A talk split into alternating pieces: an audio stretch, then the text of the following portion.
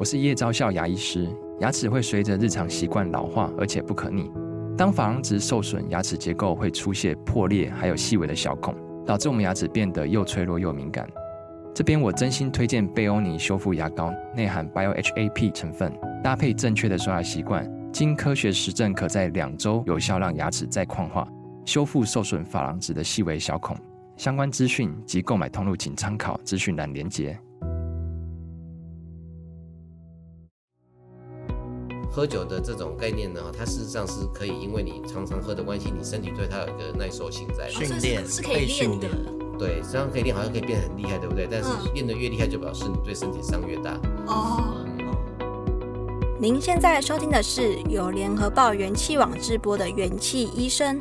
本系列生活节目将由元气网团队与各领域专家，以轻松、有趣、接地气的方式，带您从医疗健康的角度重新解构日常生活。Hello，各位元气医生的听众朋友们，大家好，我是联合报医药记者周佩怡。大家好，我是企划 Daniel。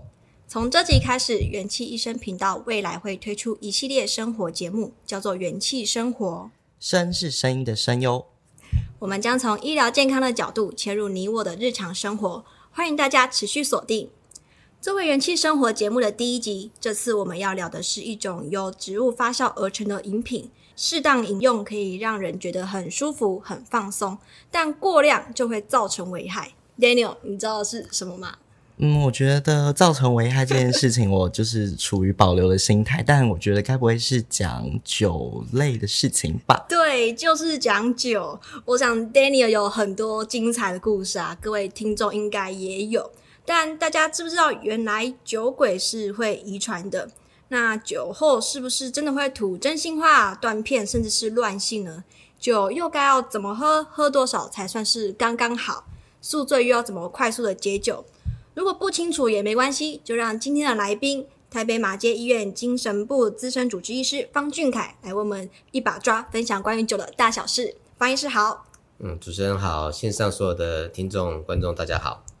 诶，方医师好，那我们先从一个基础题开始请教你，就是怎么样子才算是一个合格的酒？然后要是我今天喝到了假酒啊、烈酒，那会发生什么事情？那酒适度的喝跟喝过量又会对人体造成什么影响？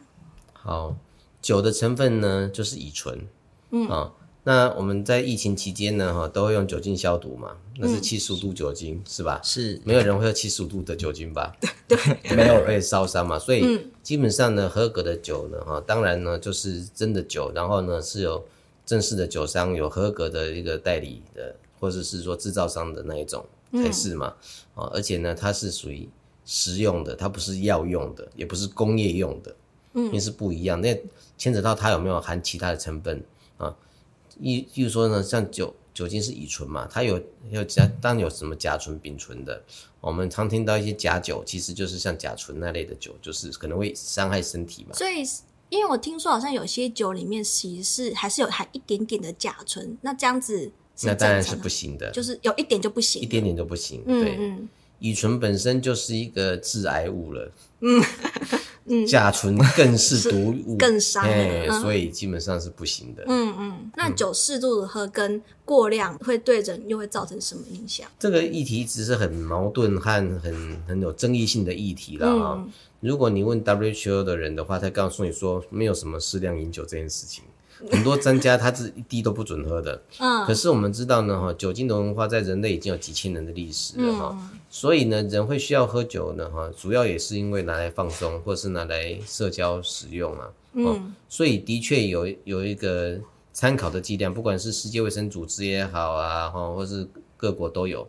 那台湾呢，哈，从今年开始有正式定了一个，就是属于台湾的标准，哈，嗯，那。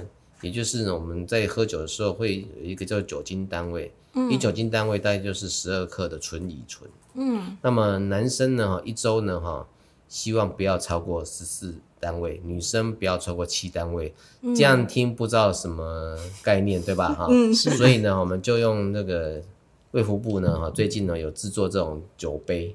三种不同酒杯，whisky 杯、啤酒杯、高粱杯，这三种杯子哈，告诉我们说哈，你可以喝多少？那我们用最常大家喝的哈，啤酒杯来讲，它上面有个刻度，这个刻度到这边的话呢，哈，它是多少呢？是零点五单位，也就是女生一天最多啤酒喝这样两杯，嗯啊，男生最多四杯。这样是大概是多少毫升？这样的话呢，哈，大概就是差不多在两两百三百左右。嗯嗯，也就是呢，哈，简单来讲的话。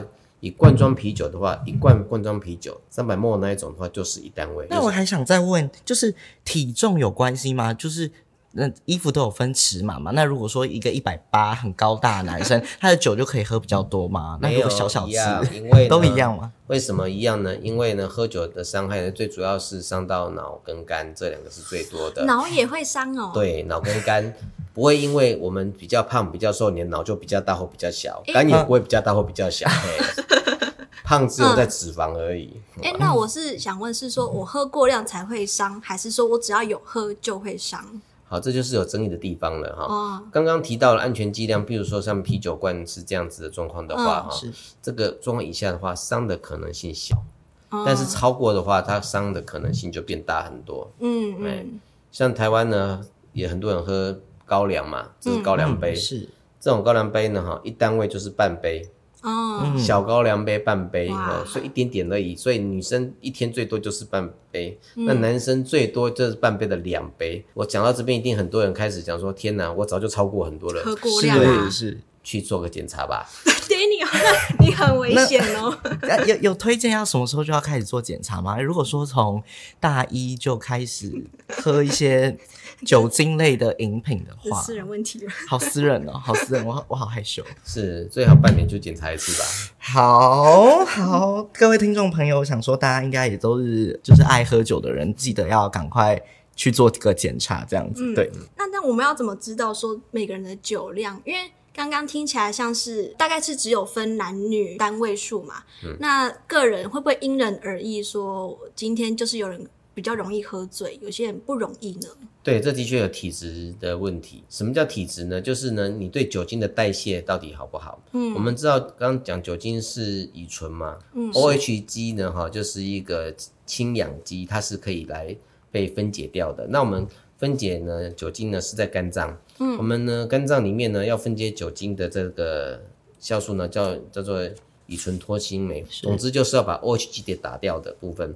那这个呢，哈，有的人有，有的没有。这种遗传的人的哈，就是有这种基因的人哈，他基本上喝酒一开始喝的时候就不太会醉哦哦，因为他不会醉，所以他就很容易喝很多，因为他喝下去也会被代谢掉。是相对呢，有人一喝马上就脸红，就开始懵了，那种就表示他身上没有这种酵素，没有这种酶，所以他就容易醉。所以一开始的时候他就比较不容易成为酗酒的人。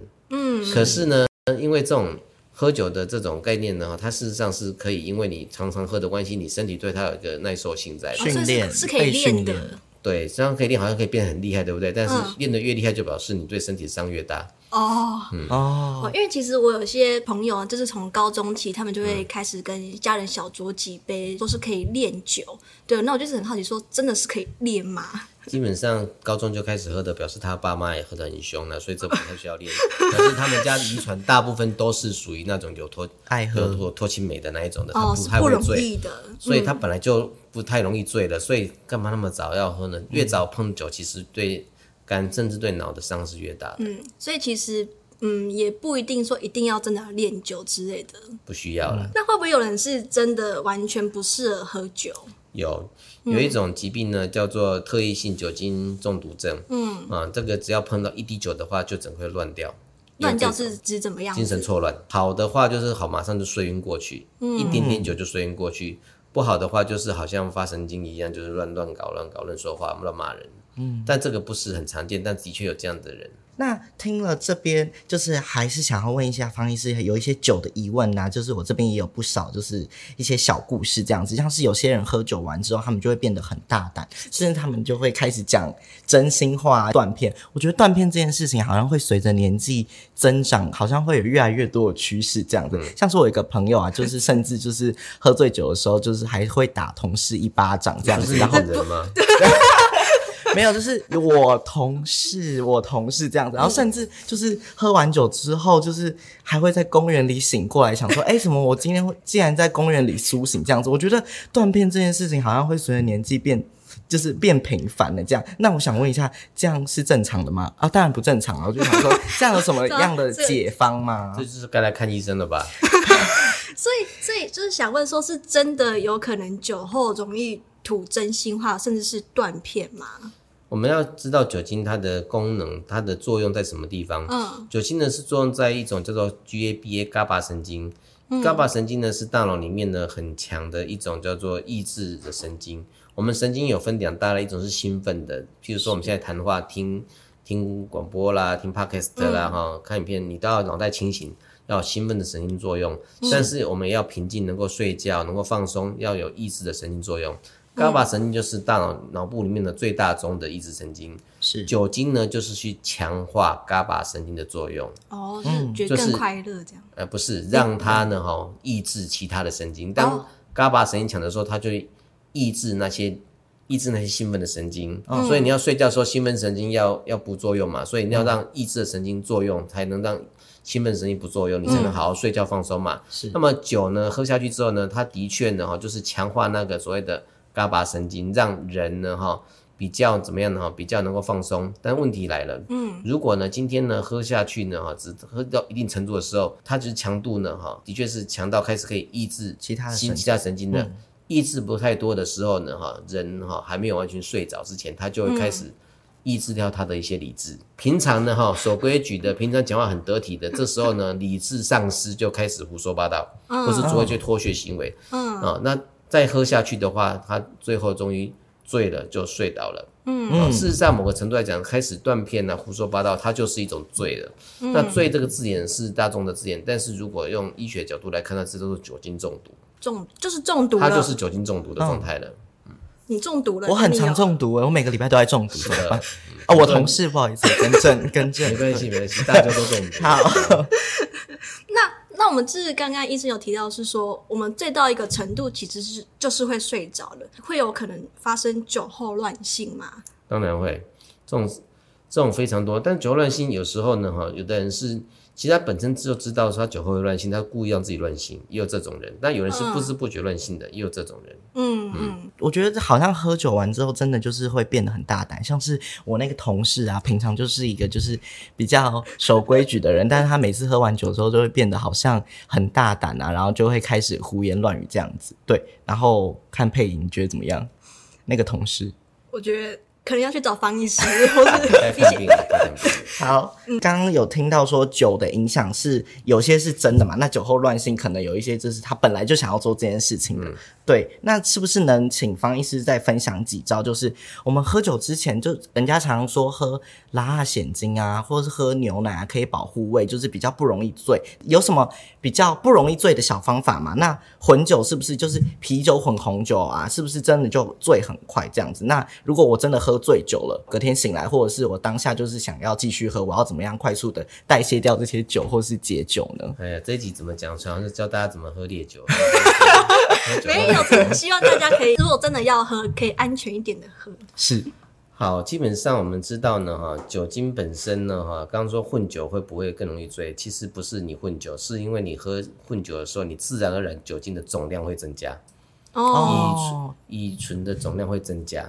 对吧？是你喝啤酒，又喝高粱，又喝威士忌，又喝什么酒呢？那你每一口下去都在增加你的量，所以当然更容易醉。这跟你混酒不混酒没有关系。嗯嗯，因为你说那我不要混酒就不会醉，就威士忌拼命喝，还不是这样造醉？嗯，对不对？哈，所以那个跟混酒不混酒没有关系，就是占总量的问题。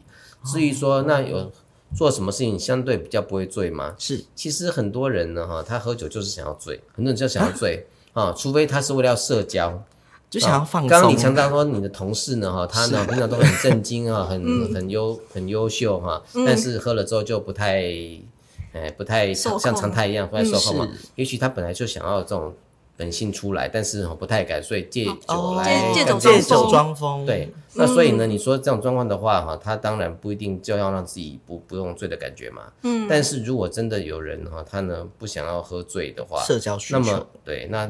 首先呢，要考虑到酒是怎么吸收的。嗯，我们喝酒下去之后呢，事实上酒精呢主要是在胃吸收，不是在肠吸收。嗯，所以呢，哈，有人会说哈，喝酒之前吃点东西垫垫胃，对，这是有道理的。但是要垫胃的话，啊，如果你垫的是水分啊、水溶性的东西的话，基本上没什么太大意义。嗯，哦，要垫什么东西呢？垫跟油有关系的东西，比较油的东西，油炸类是吗？嗯，油类的东西不能油炸，嗯直接是油本身也也是的哈。嗯另外呢，刚刚提到说牛奶，对，牛奶也可以稍微阻断一点，但是效果并不是太好。嗯嗯，因为它本反倒是胃乳可能好一点，胃乳它比较粘稠，它在胃壁上有一个黏有一个黏膜保护住，会比较好一点。嗯，那至于呢，如果真的吸收进去之后呢，哈，酒精经过胃之后，第一个关卡就是会经过肛门静脉，然后到达所谓肝脏。嗯，啊，那肝脏要解酒，刚提到了啊，这个有所谓的这个就是呃，刚刚讲的乙乙醇脱氢酶嘛，哈，那刚刚有提到显精是吧？是。显精基本上就是帮助肝脏，哦，帮助哦，肝脏来让这个肝脏去解酒的功能快一点，的确有这样的作用在哈。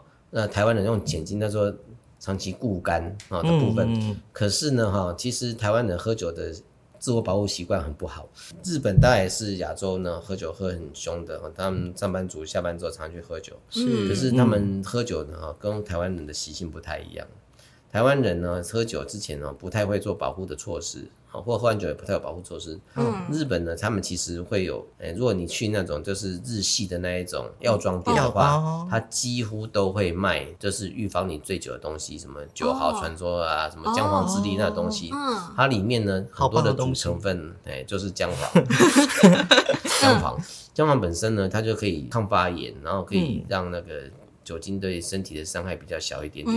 嗯嗯，所以有些人呢，他去呃聚聚餐之前要喝酒之前，他会去买一些这样的东西来吃。嗯那甚至呢，哈，有些人呢晚上喝完酒之后，他回去睡觉之前，他会直接去再喝一种罐装的，嗯呃，叫解酒液。但是日本呢，哈，这个几乎各大超市哦，什么 Seven 啊、Seven Eleven 的啊，对，几乎在每个柜台收银柜台附近都有一罐一罐哦的那个饮料哈，叫姜黄之力。嗯，他就是买了之后马上喝一罐下去，那就是帮助他在晚上的时候可以让他呃代谢快一点点。所以现在台湾很少有这样子，可能台湾有在卖，但是呢不会在每个超商都卖。日本是每个超商都会卖。嗯嗯，台哦那为什么台湾不会卖？台湾人没有这个习惯，预先保护自己跟喝完之事后对台湾人没有这个习嗯惯，所以台湾人喝酒哦喝到肝坏掉、脑坏掉的比例比日本高很多。这个观念真的是很需要推广哎。我觉得很需要哎、但但我平常不是我平常，但我同事平常偶尔也是会做一些保护的啊、因为他曾经就是空腹喝酒，就是就是醉到一个不行，不要不要的。对，那想要再问一下方医师，就是刚刚我讲了很多嘛，然后现现在就想要讲一下关于身材的部分，想要问一下说，大家常说啤酒啊、红酒啊那些热量都很高，那喝酒是真的会变胖对吗？那当然了那 那我们要怎么样避免有有比较不容易变胖的酒吗？或是啤酒有这种东西吗？或者说要怎么喝才不对会变胖？热量是不会骗人的，只能不灭电力，有进去就是会胖，有进去有这种事情。哦，总量，你一罐啤酒下去，啤酒呢，它除了酒精之外，它本身上还有麦啊相关的一些原物料，它没有变成酒，所以它会甜嘛，对不对？嗯那这些东西都是热量。啊，觉得很觉得喝酒好累，好沉重。对，对那翻译之后就是我好像也是有看到说，是不是呃，除了这个酒本身有热量之外，它也会让你不容易感到饱，你就会一直想吃东西，不一定哦，就不一定。不一定，这不一定是指说要看酒吗？还是不是看你喝酒的场合、哦，情境啊。嗯嗯有时候你不懂，不知道饱或饿是是因为你在社交啊，或是在借酒浇愁，或是什么样的情境，所以是看情境的。嗯嗯，酒本身并没有直接对我们脑部的这个饥饿中枢哈，就是饮食中枢哈，有什么样太大的影响？嗯，哎、那刚刚就是樊医师有在提到说对那个脑的影响，那我也很好奇说对肝啊、对脑的伤害这些是可逆可以恢复的吗？要看状况。也是要看状况。对，因为呢，我们刚刚说对脑的伤害哈，其实为什么会伤害呢？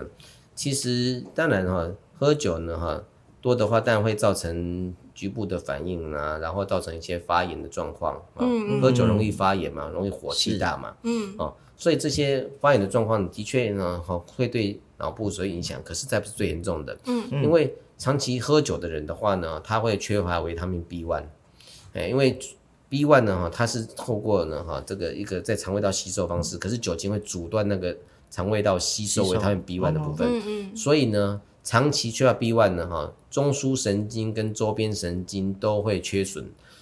B 群呢，特别是 B one 呢，它是修复神经重要的物质，嗯，所以当呢哈，我们长期缺乏 B one 的时候呢，你神经功能就会变得比较差。所以呢，在周边的话，就是感觉哈，人哈变得手脚容易麻麻的。顿顿的感觉，如果你在中枢的话呢，哈，就是会造成什么现象呢？造成会觉得笨笨呆呆的，会有失忆症的现象。哦，啊，所以有个专有名词叫做 Wernicke-Korsakoff 症状，叫做酒精性失忆症。嗯嗯，一个程度就是说，如果呢，哈，他刚开始的时候哈有症状的时候，我们给他就是不要再喝酒了，然后呢，大量的补充维他命 B one 的话，那么他呢就可能呢，哈。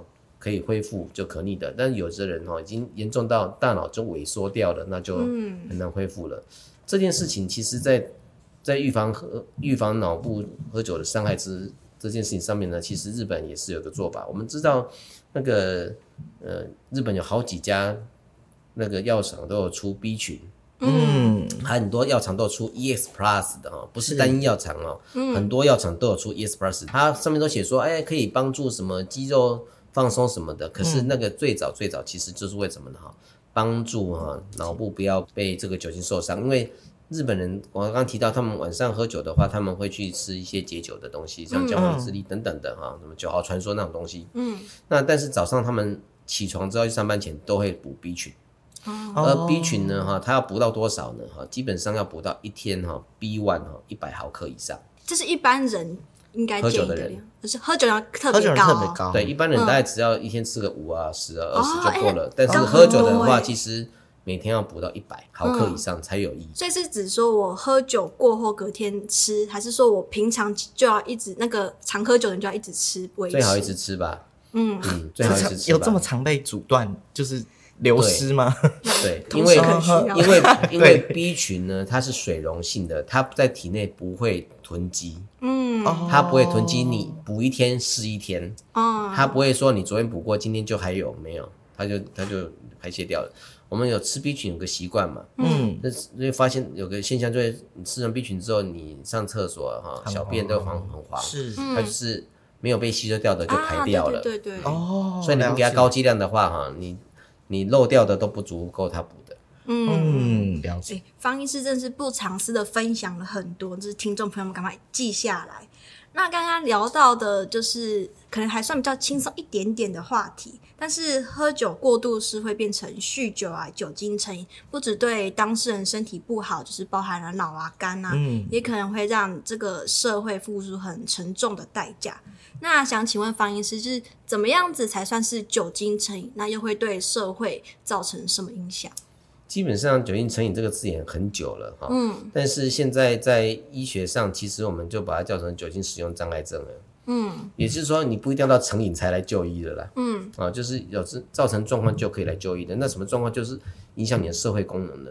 譬如说呢，他本来是个很好的政治人物，是。但是喝了酒之后去酒驾，嗯，被抓了，对不对？奔逃很好的演员哈，那本来是形象很好的，就喝了酒之后酒驾，啊，或是去打人，跟他起争执，嗯、对不对哈？那这些都是很大的社会问题啦。所以基本上呢，像这种状况哈，酒精是其实会很容易让一个看起来本来很好的人，结果他做出很。难脱序、脱序，甚至难以挽回的事情，譬如说像酒驾、嗯、车祸撞死人，那、嗯、这个就是很严重的问题嘛。嗯嗯嗯，对。那刚刚方医师有提到就是酒驾的问题啊，那我也很好奇，就是有时候就觉得说，今天晚上今天晚上喝完酒之后，其实我睡一觉起来，其实我应该就可以开车或是怎样，但你也很常听到说，临检的时候把你拦下来之后，其实你的酒精浓度是超标的。那我想问一下说，说那到底喝酒完多久之后可以来上路这样？对，那也听说说酒瘾是会遗传的。如果说父母都很爱喝的话，那我自己就会变得很爱喝吗？这件事情也想跟方医师来请教，这样子。好，刚刚提到说喝酒完多久后可以开车上路，我的建议是最好就不要上路了。都不要开，最好都不要开。这这辈子吗？只要你有喝的那两三天内都不要上。路，因为通常你有这种状况的，代表什么呢？你喝酒已经喝到一定的量以上的，是。你的肝脏早就在有状况，在发炎状况，它根本代谢不了酒。是。为什么人很多人说昨天晚上喝了，我就睡一觉，甚至有的已经睡两觉了，哦，还是一样，还是很不舒服，对，想吐，不是不是想吐，酒测不过，嗯。为什么？因为它代谢不掉，所以已经是造成很大的问题在啊。所以这部分为什么说，如果你有中风，你干脆不要喝，不要不要上路算，你宁可找人代驾好了，因为才安全，而且不是你安全，别人也安全啊。对，所以这部分的话哈，就是建议不要再这样子做，因为你用时间说我我睡一晚睡两晚的，其实那个真的像你刚提到的哈，很多呢在酒驾班哈去抓到的哈，都是哈就是隔夜酒的。哦，很多这一种状况的太多了，就清忽掉，哎，就清忽掉了。事实上，那就是你的肝脏已经不行了。这种被抓到的，来看医生吧。嗯，哎，所以像是刚刚前面方医师有提到，有些人就是比较不容易醉，所以连他们也建议应该要等到喝酒后两三天再上路。对，因为他们常常觉得自己不容易醉，事实上他的酒精体内的体内量已经已经很高了。嗯，特别是呢哈，因为他喝的量，像喝那么多酒量的人哦。照道理讲，如果他酒退掉的话，他会有酒精戒断的症状，他应该会发抖，或者是焦虑不舒服。可是他们居然都没有，代表什么呢？他的浓度酒精在脑袋里面还有还有浓度在，不是不够，还有浓度在。哦，对，所以呢，这时候呢，他还不会抖。如果他这样，如果他今天的话，所以他抖了才才适合开车。对，他抖了怎么开车呢？哈，这方向盘都乱抖一通。哦，所以所以说根本不适合再开了。嗯，所以这就这就是一个问题。那刚。这样提到遗传的问题，对不对？嗯，对，他的确遗传。刚刚提到乙乙醛脱氢酶，这是有遗传性在的。哦，所以喝酒量本身就是有遗传的。那再来哈，喝酒还有一些心理社会层面的问题，特别是心理问题，情绪不好很容易喝酒，嗯，对不对哈？所以如果他有忧郁症体质的话，也容易导向，因为用喝酒来解决情绪问题，也可能导致酗酒。嗯，所以酒精的遗传本身有这种酒对酒精代谢本身的遗传基因在，也有这种跟情绪有关系的基因在。嗯嗯，好，哎、欸，那想要再补充一个问题，就是刚刚有提到那个酒精戒断症啊，那其实它听起来是呃某一种的，像是已经成瘾了嘛，就是如果他不继续喝，其实他是会就是身体不舒服会发抖啊。那那像是这样酒精成瘾的人，是有什么样的资源可以来提供协助或是帮助吗？在防疫师这边，就是会跟毒瘾一样，对对对对对，酒瘾跟毒瘾有很大的差别，毒瘾呢叫做非法物质。那叫毒瘾嘛？嗯，酒瘾酒不是非法物质，有点尴尬哦。对，所以戒酒跟戒毒是完全不同的概念。嗯啊，就像当然我们都会希望说，你就一滴酒都不要这样，可是这个难度真的很高哈。所以我们会希望它哈降到一定的程度以下，当然最好是不要喝了，不喝更好了哈。嗯，那要怎么样做呢？就要找比较专门的人、专业的人来做这样的事情。啊一般过去来讲的话，都会讲说戒酒靠意志力，对吧？嗯，很靠自己。我一点都不相信意志力这种东西。嗯，为什么呢？嗯，我不是在教大家冷水。意志力呢，主要是在大脑。嗯啊，可是呢，喝酒的欲望呢，它是啊，主要跟几个神经有关系，跟多巴胺神经、跟血清素神经有关系，跟鸦片神经有关系，跟那个那个脯氨酸神经有关系。这几个神经的起点都不在大脑，大脑是终点。它的神经的起点是在中脑。中间的中，中脑是不负责意识思考的，大脑才有意识思考，所以那个思考是结局，嗯，思考是结局。中脑的神经如果衰弱状况之下呢，哈，人会有莫名的希望，莫名的期待，想去喝酒，想去干什么事情。所以你说用意志力来戒酒的话，几乎不可能，因为神经是单行道，它不是双向的。除非你有意志力，干嘛呢？天天去运动，那运动非常的大，让中脑的神经非常不是累哦，让中脑神经可以亢奋。中脑神经功能变好，才有可能让你减少喝酒。嗯，所以呢，哈，说要意志力很困难。嗯、那现在呢，哈，其实因为呃有一些戒酒的药物啊。过去有什么戒酒发泡钉，就是你要是先吃它，然后呢再喝酒的话就很不舒服，所以你吓到不喝酒。嗯，这种基本上哈，大家的选择就是我干脆就不要去吃发泡钉就好了。对啊，对啊，对不对？哦，所以那个过去虽然有，但是效果不好。嗯，那二零一九年之后，台湾有引进两种不同的那个戒酒的药哈。嗯，这种药呢，就是哈，针对一种是针对鸦片神经，一种是针对脯氨酸神经呢，让他们的神经功能变得比较好。嗯，你就不会有那种欲望想要去喝酒，或是比较不会那么一烦就去喝酒。嗯，不就喝酒这样。这种药目前是可以自费哈，在一些医疗院所可以取得的，可以啊、呃、到这个一些专业的机构去，去或是上网去找一些哪些医师有在做这样的服务，嗯，啊，甚至某些部分呢，这个有些医院它有承接各县市卫生局的方案呢，有一些就酒的补助，啊，除了这个除了这个药专，还有一些心理智商的。的部分，那心理智商其实最重要的不是在告诉你知道增强意志力，不是这样子。心理智商是在告诉你说，当你想喝酒的时候，你有什么其他的方法来让你减少喝酒的欲望，或者是说减少那个喝酒造成的伤害。哦，那智商哦可以达到这个效果，甚至可以去修复因为喝酒造成的家庭问题。或者是是一些社会问题，也可以从这边来得到一个解决。嗯，是有系统性的帮忙戒酒。那刚刚医师有提到说，有些医疗机构是有和呃是有这样子的资源。那不晓得说中央政府或者是说是不是好像十一月马街这边也有承担一些业务帮忙呢？对，其实从呃二零一四年开始，呃马街就第一期呢有承接卫福部的一些方案，叫做戒酒的一个。资源网络的建制的方案哈，当时就是希望透过不同的、嗯、不同的管道，让一些有喝酒的需要帮助的人能够进来。嗯、那我们已经累积了多年经验之后呢，的确在、嗯、呃今年呢哈，我们马偕纪念医院呢承接的卫福部的一个呃新的方案，要成立一个叫台湾戒戒酒及酒瘾防治中心。是，那这中心呢哈，呃最主要呢就是让我们民众未来会有单一窗口啊，可以透过电话咨询或是网络的咨询，或是现场到柜台来询问。得到初步的资源之后，我们帮你转接到呃合适你的这些医疗院医疗院所去做戒治的动作。嗯、那同时呢，这部分也我们会做相关的一些卫教啦，哈，或者是说呢，这些戒治的人员的教育训练呢，我们都会在这个中心呢做进一步的一个发展。嗯，感觉很适合帮我同事报名一下。对，那其实呃，各位听众朋友，如果说你酒真的要喝酒，然后真的喝过度了，有相关的困扰的话，就是可以欢迎就是去。各个呃医疗院所之询问，或是说来参加这一个为服务给马偕的这一个计划。嗯嗯，那就是谢谢今天方医师精彩的分享。这集不仅提供了很实用的小知识给大家，也讲了不少的警示故事哦。是没有错。呃，希望大家能记得说，呃，适度的饮酒是可以让自己放松，但是过量伤人又伤己，得不偿失。希望各位听众也跟我们一样收获满满，尤其是记得喝酒不开车，开车不喝酒。喝酒。我们下次再见，拜拜，拜拜。感谢各位收听。如果喜欢这集内容，您可以在元气网医生频道重听本集节目，并阅读精彩报道。也记得订阅我们，留下好评，或是留言告诉我们您的想法。